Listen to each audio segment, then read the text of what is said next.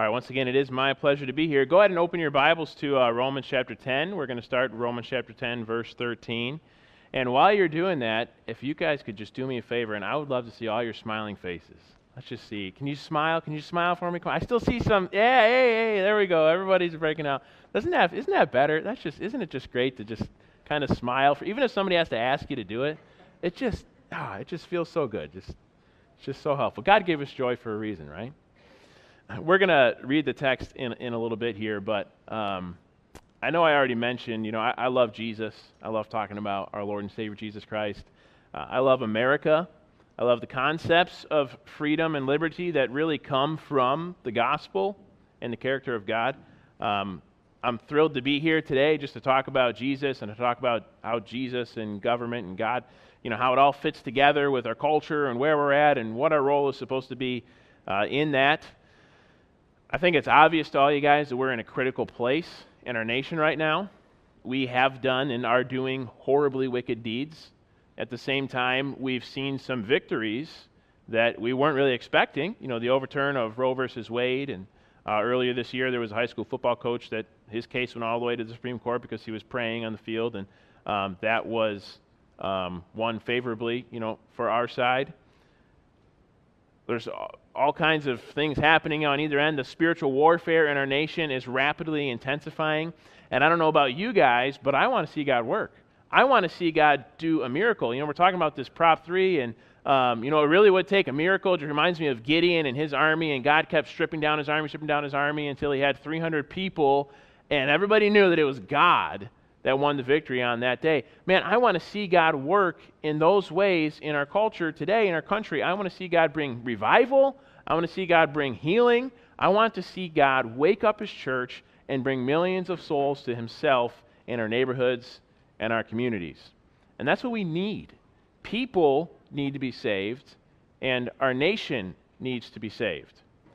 I don't want to see the people around us in our nation continually continue to plummet towards darkness and towards hell. You know, I, I threw this um, other piece of news into my introduction last night just because, again, it's, it's so relevant just to help us grasp the reality and the truth about where we are. The FBI has arrested, while heavily armed, a total of 13 pro life leaders in our country in the last few weeks. Some of them raiding homes, you know, their women, the, their wives and their, their wife and children screaming, you know, as, as they were taken away. So here's these people that are trying to save innocent babies, and they're being arrested by the federal government, who is murdering babies, right? Woe to them that call good evil and evil good. And that's what's happening right now in our culture. I want to see God restore our nation. I want to see God heal this land. So, what does it take to do that? How can we have a role in that? As I was researching for this sermon, I realized that the very ingredients that were foundational to our nation are exactly what we need to embrace if we're going to see our nation saved. Now, it's fascinating to me. The things that we need to do to save America are all things that we're already supposed to be doing for the kingdom of God. We possess all of these ingredients that were foundational to our nation, we have here today in this church and in this room. So, what are those ingredients? What will it take to save America? What will it take to save the people around us? What does it look like to aggressively embrace those ingredients? And what does that have to do with me? That's what I want to talk about today. And whether or not we choose to embrace these ingredients will determine really whether or not we're right with Jesus and whether or not our nation will be saved. So, let me give you a couple tips on how the sermon is going to work this morning. You know, it's going to be intense if there's actually instructions uh, at the beginning. Uh, but basically, for each of the foundational ingredients we're going to look at, we're going to look at three. For each of the foundational ingredients we're going to look at, um, we're going to examine their role in early America, and then we're going to apply them to today. In order to do that, we're going to look at a lot of history, okay? So hopefully you like history. If not, hopefully it'll be interesting for you anyway. And I just, um, to be transparent, the majority of the information I have in these slides comes from David Barton and the WallBuilders Ministry. Um, I don't want to be guilty of plagiarism, so I did a bunch of research, you know, with his material and compiled the information. Excuse me. that we are going to be looking at today.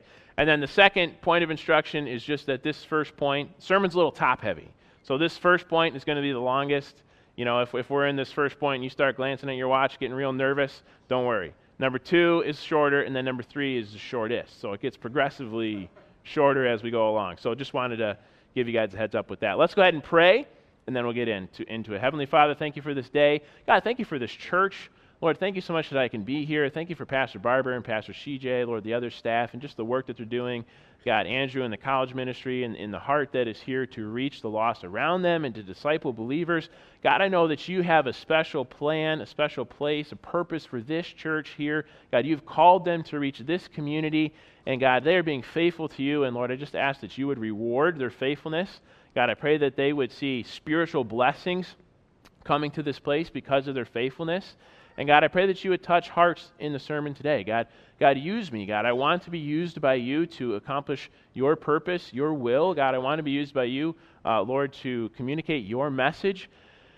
And so, Father, I pray that you would accomplish your desire, your will through me this morning. Touch our hearts as we look at your word. In Jesus' name I pray. Amen. So, the first ingredient that was foundational to America that we need to aggressively embrace if we're going to really, if we're going to obey God, but if we're going to see America saved, is the gospel. Let's go ahead and read our text this morning, and we're going to come back to this verse, but Romans 10 13 and 14 says, For whosoever shall call upon the name of the Lord shall be saved. How shall they call on him in whom they have not heard? And how shall they believe in him? Excuse me, how shall they call on him in whom they have not believed? And how shall they believe in him of whom they have not heard? How shall they hear without a preacher? Like I said, we'll come back to that. But I want to start this point by looking at the role that the gospel played in early America. I believe that the gospel is the greatest building block of our nation.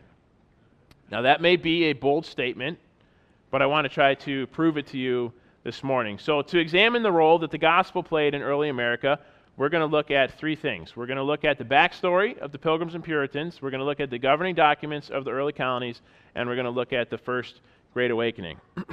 So let's get into it. Let's look at the gospel and the backstory of the Pilgrims and Puritans. In England, as the Reformation was purifying believers from the ritualism, the formalism, and the corruption of the state run church, two groups began to emerge who were embracing the true, simple gospel of Jesus Christ. Those were the Puritans and the Separatists. The Puritans saw the corruption of the state church, tried to fix it. Separatists saw the corruption of the state church and said, no, it's too far gone uh, we're going to get out. The separatists are the pilgrims, the one who came over on the Mayflower. So these two groups would become the founders of all the northeastern colonies in America, which were the most predominant uh, American settlements. Now, the reason that they ended up leaving is really what's key to our understanding here today. During the late 1500s and the early 1600s, Queen Elizabeth and subsequ- subsequently King James I vigorously persecuted um, any believers that did not conform to the state run church especially King James, separatist activity was illegal under his rule, which separatist activity to the separatists was uh, living out their love for the true gospel of Jesus Christ free from man's inventions, as they termed it. But separatists were meeting in underground churches with prison or death if their end, if discovered. William Bradford, who would go on to be the governor of the group from the Mayflower, was forced at the age of 14 to make a choice between the separatist movement and his parents. He chose his faith and was forced to leave home. So, what ended up happening to the separatists? Well, due to persecution, they fled to a Dutch city named Leiden. They made a church there, kind of were established there for a few years. They made several attempts to go back and evangelize England because that's, you know, that's where their hearts were. They had a heart for those people. But they continually encountered persecution, so they made the decision as a church to leave for the New World. And on September 6, 1620, the Mayflower left uh, the harbor. So it's clearly evident from these, from what we've looked at here in history, that the gospel was the entire reason that the pilgrims came and founded the colonies here in America. And I want to, I want to stick this in here because we're going to kind of be following this, train, this trail as we go along. The gospel fruit that happened in each one of these situations. So look at the gospel fruit uh, in, in the history that we've talked about here today. Even in persecution, the gospel was building and a, and a um, gospel centered, Christ centered church was thriving. Not only that, these people left and founded an entire nation because of the gospel. So that's the backstory of the people who predominantly founded America. The Puritans did come over several years later as well. But now you know who they were and why they came here. Uh, so now let's look at the influence of the gospel in the early governing documents in the early colonies. So um, the first charter of Virginia, which was penned by a minister, Reverend William Hakluyt, states that the work of the colonies of Virginia was to propagate the Christian religion to such people as yet live in darkness. The Mayflower Compact, written in 1620, which is the first governing document of the Pilgrims, declared that what they had undertaken, their voyage to America, was for the glory of God and the advancement of the Christian faith. In 1643, 20,000 pilgrims from Massachusetts Bay organized the New England Confederation, stating that their purpose was to advance the kingdom of our Lord Jesus Christ and to enjoy the liberties of the gospel thereof in purities and peace. In 1636, Reverend Thomas Hooker took his congregation and settled the Connecticut Valley. Three years later, the settlers wrote the Fundamental Orders of Connecticut, which begins with them covenanting under God to maintain and preserve the liberty and the purity of the gospel of our Lord Jesus Christ, which we now profess. So these are just a few of the colonial founding documents. And it doesn't get much plainer than this. The gospel was so foundational to our nation that it was specifically listed as the purpose for these colonies being established. Notice again the fruit of the gospel. It was so influential that entire societies and governments were being formed because of it and based on it. Now, finally, as we examine the role that the gospel played in early America, let's look at the role of the gospel in the First Great Awakening. So, in the mid 1730s, the gospel again worked wonders in American culture. From 1700 to 1730 was a time of spiritual darkness in America. Americans, especially in the younger generation, uh, were falling into sin and secularism. Religious fervor was drying out. Increase Mather, the first guy in this picture, he's a Puritan minister. He said, Many of the rising generation are profane drunkards, swearers, licentious, and scoffers at the powers of godliness. Several other ministers, Jonathan Dickinson, Samuel Blair, Jonathan Edwards, began addressing the, the depraved state of the culture, and they started what would become known as the First Great Awakening. Now, as Jonathan Edwards observed these issues in his town, he addressed them by preaching the gospel deliberately and powerfully in a series of sermons called uh, Justification by Faith Alone, stressing the importance of an immediate, personal, spiritual rebirth. In six months, 300 of the city's 1,100 population came to faith in Christ, and it completely changed the dynamic of his town. And that's what happened all across the nation during the Great Awakening. It was small towns having revival, people being saved, and it paints the picture of a national revival. The Great Awakening went on to be one of the world's greatest revivals. Hundreds of thousands of people came to faith in Christ, and it unified our nation in preparation for the war for independence. Again, look at the fruit that the gospel is producing. There's only 3 million people in America at that time. So for hundreds of thousands of them to come to Christ, that's a, that's a high percentage. so I think it's safe to say that the gospel is foundational in, our, in the foundation of our nation. When you consider the fact that the Puritans and the Pilgrims came to America specifically because of persecution of the gospel of Jesus Christ, along with the fact that the written purpose of our founding colonies was the gospel of Jesus Christ, and examine the work of the gospel of Jesus Christ in the first great awakening leading up to the revolution, I think it's only appropriate to say that the gospel of Jesus Christ is the greatest building block of our nation. Now, here's where this comes up to modern day. We're kind of we're approaching some application here. If the gospel was so foundational in the formation of a prosperous and healthy America, it stands to reason that it must be influential again in order for America to be restored to a healthy and prosperous condition. You just sang the song, It's Still the Cross? Well, it's still the cross for America. It's still the gospel that's going to save us. An influential gospel is our hope. That's all, I mean, that's all we have. We've looked at what an influential gospel has produced in our history, right? The birth of our nation, the structure of our nation, revival in our nation. That's gospel fruit on a level that is rarely seen. Do you guys ever look around and ask, why aren't we seeing this today? Have you ever asked yourself that question? Why aren't we seeing this today? I mean, we preach the gospel in our churches. Pastor Barber preaches the gospel, preach the gospel at my church. All the churches that I go around and preach the gospel, that I preach in, those are churches that preach the gospel. I mean, if the evangelical church in America is doing one thing right, arguably it could be there's an emphasis on preaching the gospel. Now, there may be slight flavors and variations, but there's a heavy emphasis in evangelical America right now among churches that are biblically based churches to be preaching the gospel. But where is this, this radical gospel fruit that we see in our history? You know, if, if we're preaching the gospel like Jonathan Edwards and others did, then why aren't 300 out of every 1,100 people in Ann Arbor coming to know Christ as their personal Savior? We know the gospel isn't the problem. The gospel is the power of God unto salvation. The gospel has saved souls throughout history. It rescued Saul of Tarsus. It turned the world upside down in Acts. So, what is different? What is the problem today that we're not seeing this kind of radical gospel fruit? Simple answer that I have is that the gospel has ceased to be influential in our culture. Is it the gospel's fault? No. We already established it's the power of God unto salvation. Is it the world's fault? No, I mean, the world is the world. The world is going to be evil. The world wouldn't be where it is right now if the gospel had been influential in our culture. Is it our fault? Well, let's look at a little bit more history. We'll tie it in with our text that we read at the beginning, and we get a better look at what the problem is and what we need to do to change. Let's go ahead and read our text again. The Bible says, For whosoever shall call upon the name of the Lord shall be saved. How shall they call on him of whom they have not believed? And how shall they believe in him of whom they have not heard? How shall they hear without a preacher? I find an interesting distinction between America in Edwards' time and America in our time. Between 1700 and 1730, that time of wickedness in America, this is from the Library of Congress, 75 to 80 percent of Americans attended church regularly.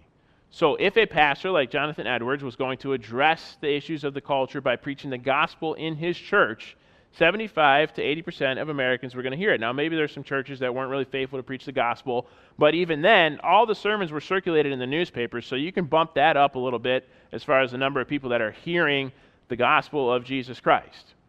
That's, that's pretty high numbers. Look at the, the, the, our scripture verse for this text. How shall they believe in him of whom they have not heard? The gospel will save, but people have to hear it.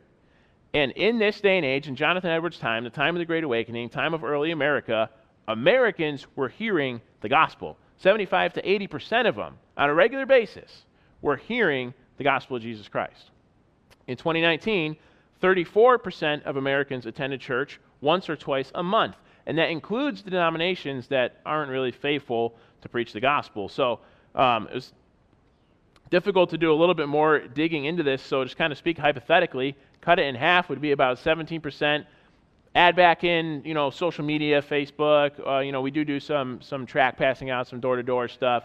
Might crank it up to 25%. 25% of Americans are hearing the gospel so, if a pastor today is going to address the issues of the culture by preaching the gospel in his church, which is what we do, which is what a lot of the churches in America do, only 25%, if that, of Americans are being exposed to the gospel of Jesus Christ. So, what's different? Far fewer people are hearing the saving message of Jesus Christ. So, what, what's the problem? Why isn't the gospel influential in our culture? compared to these Christians, we are failing to get the gospel to the masses. They aren't coming here to hear it. We have to go out there and tell it. You know, maybe maybe the Christians in our history had it easy because they could preach the gospel in their churches and everybody was hearing it. But their grandparents didn't have it easy, who were persecuted for their faith over in England and came over here and established this nation. Our job is to get the gospel to the masses, whatever it takes whatever the circumstances are around us, doesn't change a Great Commission, which was to go and to teach. They preached it in church. We need to get it outside of church. The reality is this simple and it's this sobering that we will not see the radical fruit of the gospel that we all long to see. We will not see that revival in our nation that we all long to see unless we do a better job of getting the gospel to the masses. There's a quote I learned in college when I was at a camp. Says, If we do what we've always done, we'll be who we've always been. We can't continue to treat evangelism and the gospel and sharing our faith the same way that, we've all, that we have over the last decades and expect that we're going to see radical gospel fruit in our culture because people are not hearing the gospel. We're going to continue to plummet towards destruction and hell as a people and as a nation unless we change how effective we are at getting the gospel to the masses. Again, the gospel will save. I'm harping on it because it's important and, and I want us to grasp it. But our verse makes it clear they have to hear it before it can change them. So, how do we do that? How do we get the gospel to the masses? I'm glad you asked. Uh, I want to tell you about one more person, and then we'll move on to our second ingredient, uh, which is prayer. And, and don't forget, second one's a little bit shorter. I want to talk about George Whitefield. George Whitefield is somebody whose example every one of us can follow. George Whitefield was a preacher during the First Great Awakening, and here's some crazy facts about George Whitefield. He uh, traveled to America seven times. He would start in Georgia, travel on horseback all the way up to Massachusetts, and he would stop in every little town along the way and preach the gospel. That town would have revival, and the local pastors would carry it on. And he would go back down a different way, and he did that a total of seven times. He preached over 18,000 sermons. It's estimated that 10 million Americans heard him. Now, like I said, there's only 3 million in America at the time, so he's, he's, he's reaching multiple people multiple times. Um, again, I already mentioned Georgia and Massachusetts seven, seven times. 80% of Americans heard him preach. What's interesting about George Whitefield is because he had a, an unorthodox preaching style, he was very animated, you know, kind of loud in his preaching. So, pastors in the formal religion of America at the time, a lot of pastors wouldn't let him preach in their churches. So he took his preaching to the open fields, to the town squares, to the places of work. He would preach to the miners as they were working on the job. His largest crowd was at a park called the Boston Commons, and it was, it was to, uh, over 25,000 people heard him preach. And uh, God blessed him with some vocal cords, man, because they didn't have microphones or anything uh, during that time. George Whitefield was getting the gospel to the masses, and it was powerfully changing lives. George Whitefield won hundreds of thousands of people to Christ. Now, you might be asking, what in the world do I have in common with George Whitefield? How is he an example for me? George Whitefield was one individual who obeyed God with his gospel responsibility. I think that's the best way to summarize him. He's one individual who obeyed God with his gospel responsibility. Where are you at with that? If we're going to see the gospel radically change our culture, I believe we need to evaluate ourselves and ask Have I been faithful to propagate the gospel intentionally, boldly, unashamedly, and openly. We have all been guilty of self censoring. We've all been guilty of self censoring. We've got to stop self censoring on everything from the gospel to abortion to marriage, whatever. Everything from our biblical worldview, we we have to stop self censoring on, but especially the gospel. Because according to our text, it's on me and it's on you to help people hear the gospel so that they can believe. That was our longest point. That was a bit of a bear. Thank you for sticking with me. That's the first ingredient that we need to aggressively embrace if we're going to see um, our nation saved and restored, and if we're going to be obedient Christians to the Lord. The second ingredient that was foundational to our nation that we need to aggressively embrace is prayer. Go ahead and turn to 1 Timothy chapter 2, verses 1 and 2. And we're going to read the text here in a minute. But I want to describe a scenario to you. A quiet and peaceable life lived out in godliness and honesty. Doesn't that sound serene? A quiet and peaceable life lived out in godliness and honesty. That's what's described in our text. So let's go ahead and read it.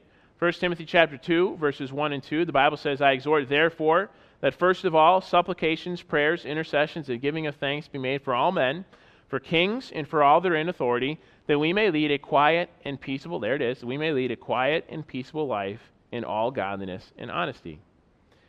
You know what's fascinating is that that description really actually accurately describes what we have had in America for the last 300 years.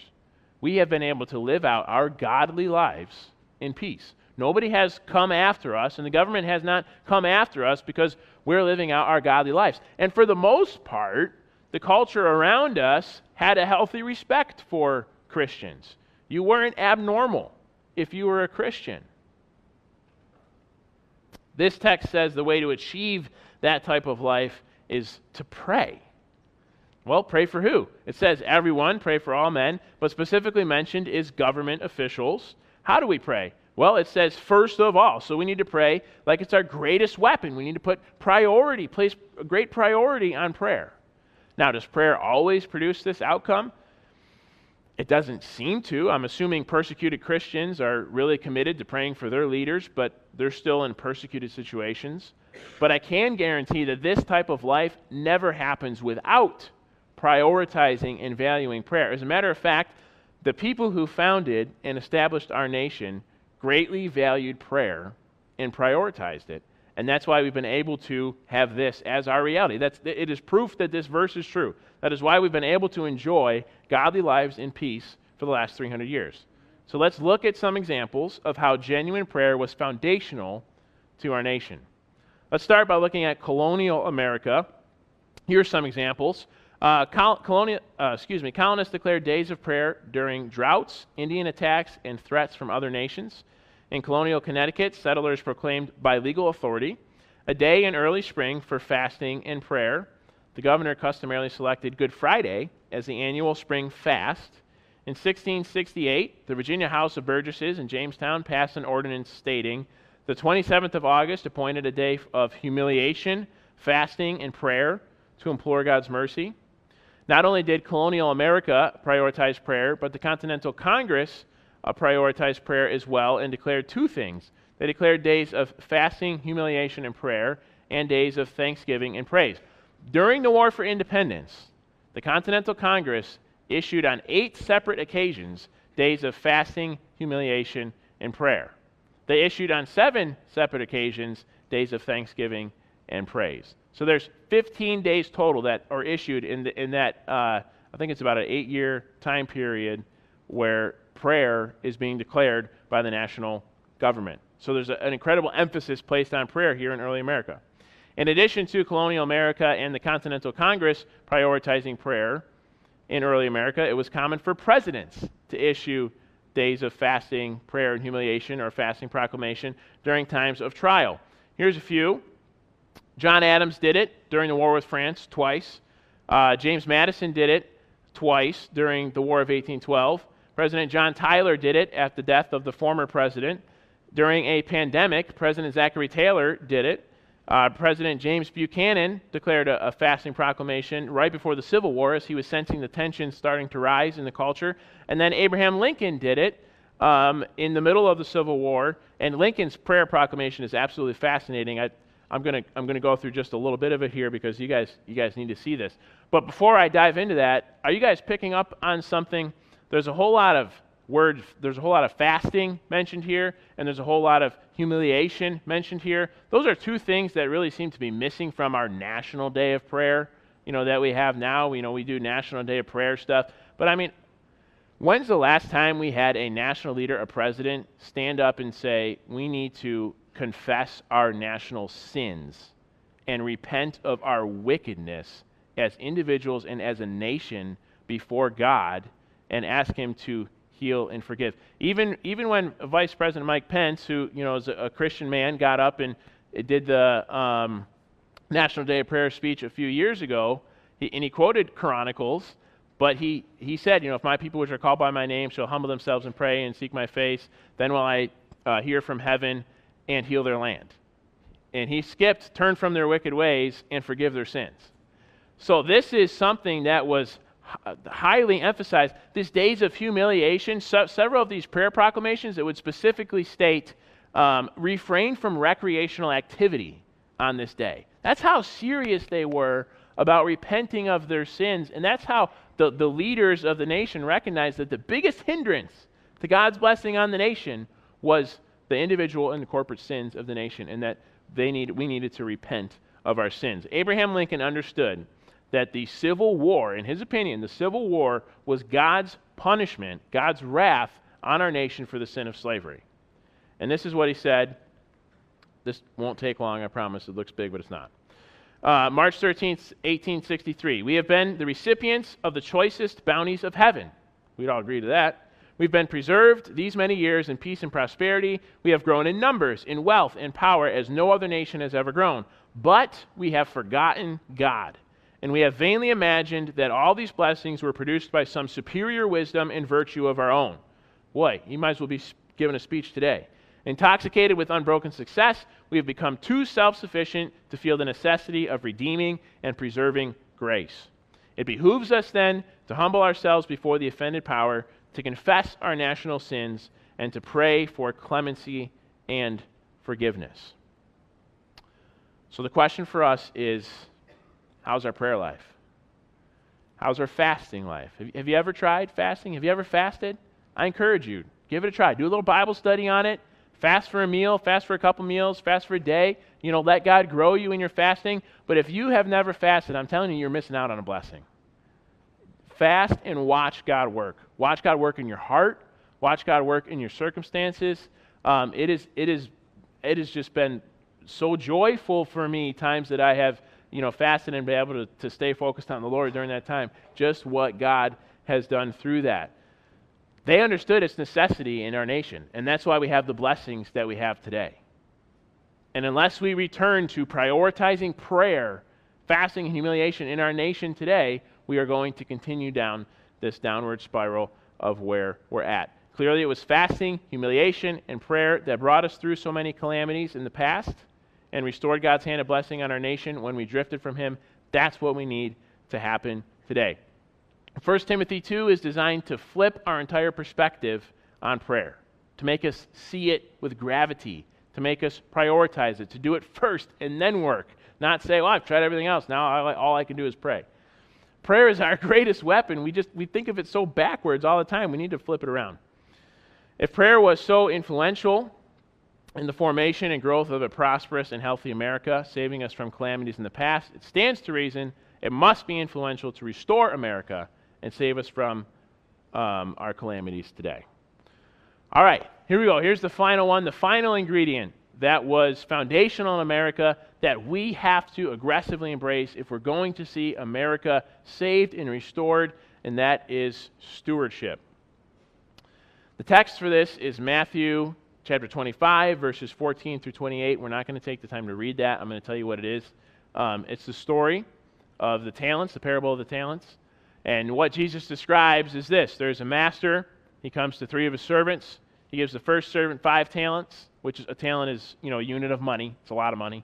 He gave the first uh, servant five talents, the second servant two talents, the third servant one talent, and then he leaves.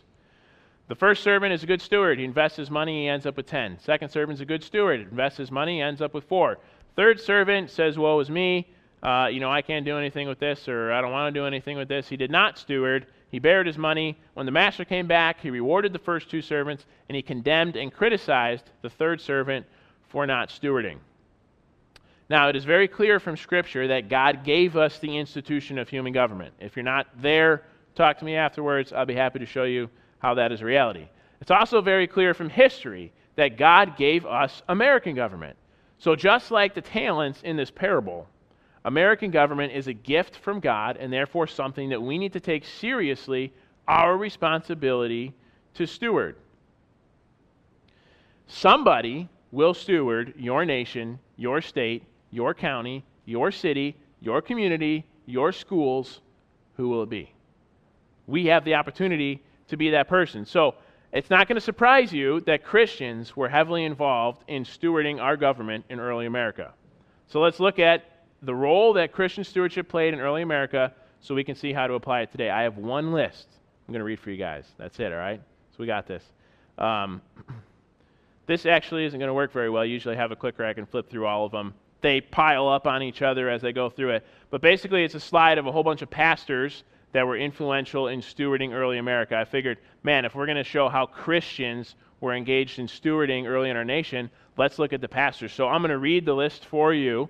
Um, sorry, I can't flip through the names, but here's, here's the list. In 1606, Reverend Richard Hakluyt was a member of Virginia's governing body. In 1619, Reverend William Wickham served in Virginia's original General Assembly, which was the first elected governing body in America.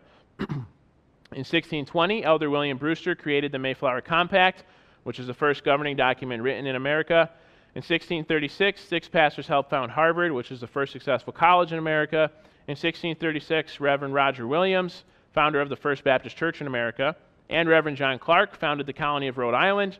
1641, Reverend Nathaniel Ward wrote the Massachusetts Body of Liberties, which included the first Bill of Rights in America. Quaker minister William Penn founded Pennsylvania and wrote its frame of government. In 1692, Reverend John Wise and Reverend Increase Mather helped establish due process rights in the judicial system. Baptist pastors Isaac Backus and John Leland advocated for religious freedom, both state and national levels. Leland worked with Thomas Jefferson and James Madison to ensure that religious freedom was added to the Bill of Rights, so we wouldn't have a First Amendment today if it wasn't for these pastors. Reverend John Witherspoon and Reverend Robert Paine signed the Declaration of Independence. Several ministers signed the Constitution. So it is painfully undeniable that Christians in early America were engaged in stewarding God's institution of government as it applied to them. And if we want to obey God, but if we want to see America saved, we have to get back to stewarding the country that God has given to us. So, a couple points here. Let's get practical. How can we steward? How can we be involved in stewarding? First, we can vote. You say, oh, I know, I need, I need to vote. Well, there's 80 million evangelicals in America. 40 to 50 million do not vote. That's from the Barna Research Group. You can check out the numbers. Um, in Virginia, in 2021, a bunch of churches got together. 312 churches did voter registration. They registered 77,000 new voters. The governor that just won, who prays in Jesus' name, was elected by uh, 66,000 votes. So, because the church got engaged in Virginia, they were able to put somebody who prays in Jesus' name uh, into office. It's, it's extremely important that us as Christians take our beliefs to the polling station and vote. The second thing that we can do is run for office. You say, why would I want to run for office? Well, that's another way to take the gospel outside of the four walls of the church. You are giving yourself, you're coming into a position of influence. Those of you that work jobs, that are CEOs, that run companies, you guys know that because of your position, you have the opportunity to influence so many more lives than you would had you just, you know, stayed at home and uh, done nothing with your life. So, acquiring a position of influence is a, an excellent way to be able to introduce more people to Jesus Christ. It's also important because it gives the rest of us better people to vote for. Uh, moral candidates are a really, really important thing. Uh, Reverend Jedidiah Morse is a quote here. We, I won't read it, but it basically says it is extremely crucial that Christians elect leaders that God would approve. There's no other way that God's going to bless our country unless we have leaders that God approves. And then the third way that we can uh, steward is by investing in our current leaders for Christ. That's what One to One Capital Connection does, right? That's, that's taking the gospel to our elected officials, that's praying for our elected officials, that's um, helping our elected officials make good decisions, that's investing in our current leaders for Christ. So I'm going to close this point with this quote from Charles Finney says the church must take right ground in regard to politics. God cannot sustain this free and blessed country, which we love and pray for, unless the church will take right ground. Politics are part of a religion in such a country as this, and Christians must do their duty to the country as part of their duty to God. It seems sometimes as if the foundations of the nation are becoming rotten, and Christians seem to act as if they think God does not see what they do in politics. You guys know anybody like that? Uh, but I tell you that he does see it, and he will bless or curse this nation according to the course that they take. If Christians stewarding government was so influential in the formation and the, and the growth of a prosperous and healthy America, it stands to reason that it must be influential again to restore America to a healthy and prosperous condition. It really comes back to this question somebody will steward your nation your state, your county, your city, your community, your schools, who will it be? Are we going to let it be the, the crazy people that think that murdering babies is okay and killing a baby as it comes out of the mother's womb is okay and that's completely acceptable in society? And the people that think that I can be, you know, any gender creation thing under the sun that I want to be and, and marriage doesn't matter and, you know, traditional marriage and the nuclear family, they don't matter. But we have the opportunity to steward and the choice of whether we're going to let those people steward or whether we are going to put the mantle on and become stewards here in our nation. And we will not see America return to God unless we as Christians begin to steward once again our nation. So the gospel prayer, stewardship, three ingredients that were foundational to our nation that in order to save America from the path she is on, we must aggressively embrace and prayerfully seek how to make them real in our individual lives. Let's pray. Heavenly Father, thank you for this day. Lord, thank you for your word. God, thank you for the opportunity, Lord, to, to, to preach and to share. And Lord, I know that that was a lot of information, but God, I do believe that it was things that we need to know. It's things that we need to hear. It's areas that we all need to be challenged in. And God, I ask that you would work as we close this service. God, work in our hearts. Move and, and direct us toward what you would have us to do. And it's in Jesus' name I pray. Amen. If you go ahead and stand with me, bow your heads and close your eyes, I'll have a pastor come up here and um, run an invitation or close the service however he would like. Um, I don't know how God has spoken to you today. Maybe it was uh, about your, maybe it was evaluating your commitment to proclaiming the gospel. Maybe He prompted your heart about prioritizing prayer. Maybe He showed you how He wants you to be a steward. I hope and pray that God worked in your heart this morning, and I encourage you to take action. A, a pastor that I know says, uh, that the devil doesn't care what God does in your heart so long as you do nothing about it. Now is the challenge to do. If we came here today and we heard all this stuff and we don't do anything about it, was it a waste of time? So let's get real with God this morning and change some things in our lives so that we can change the people around us.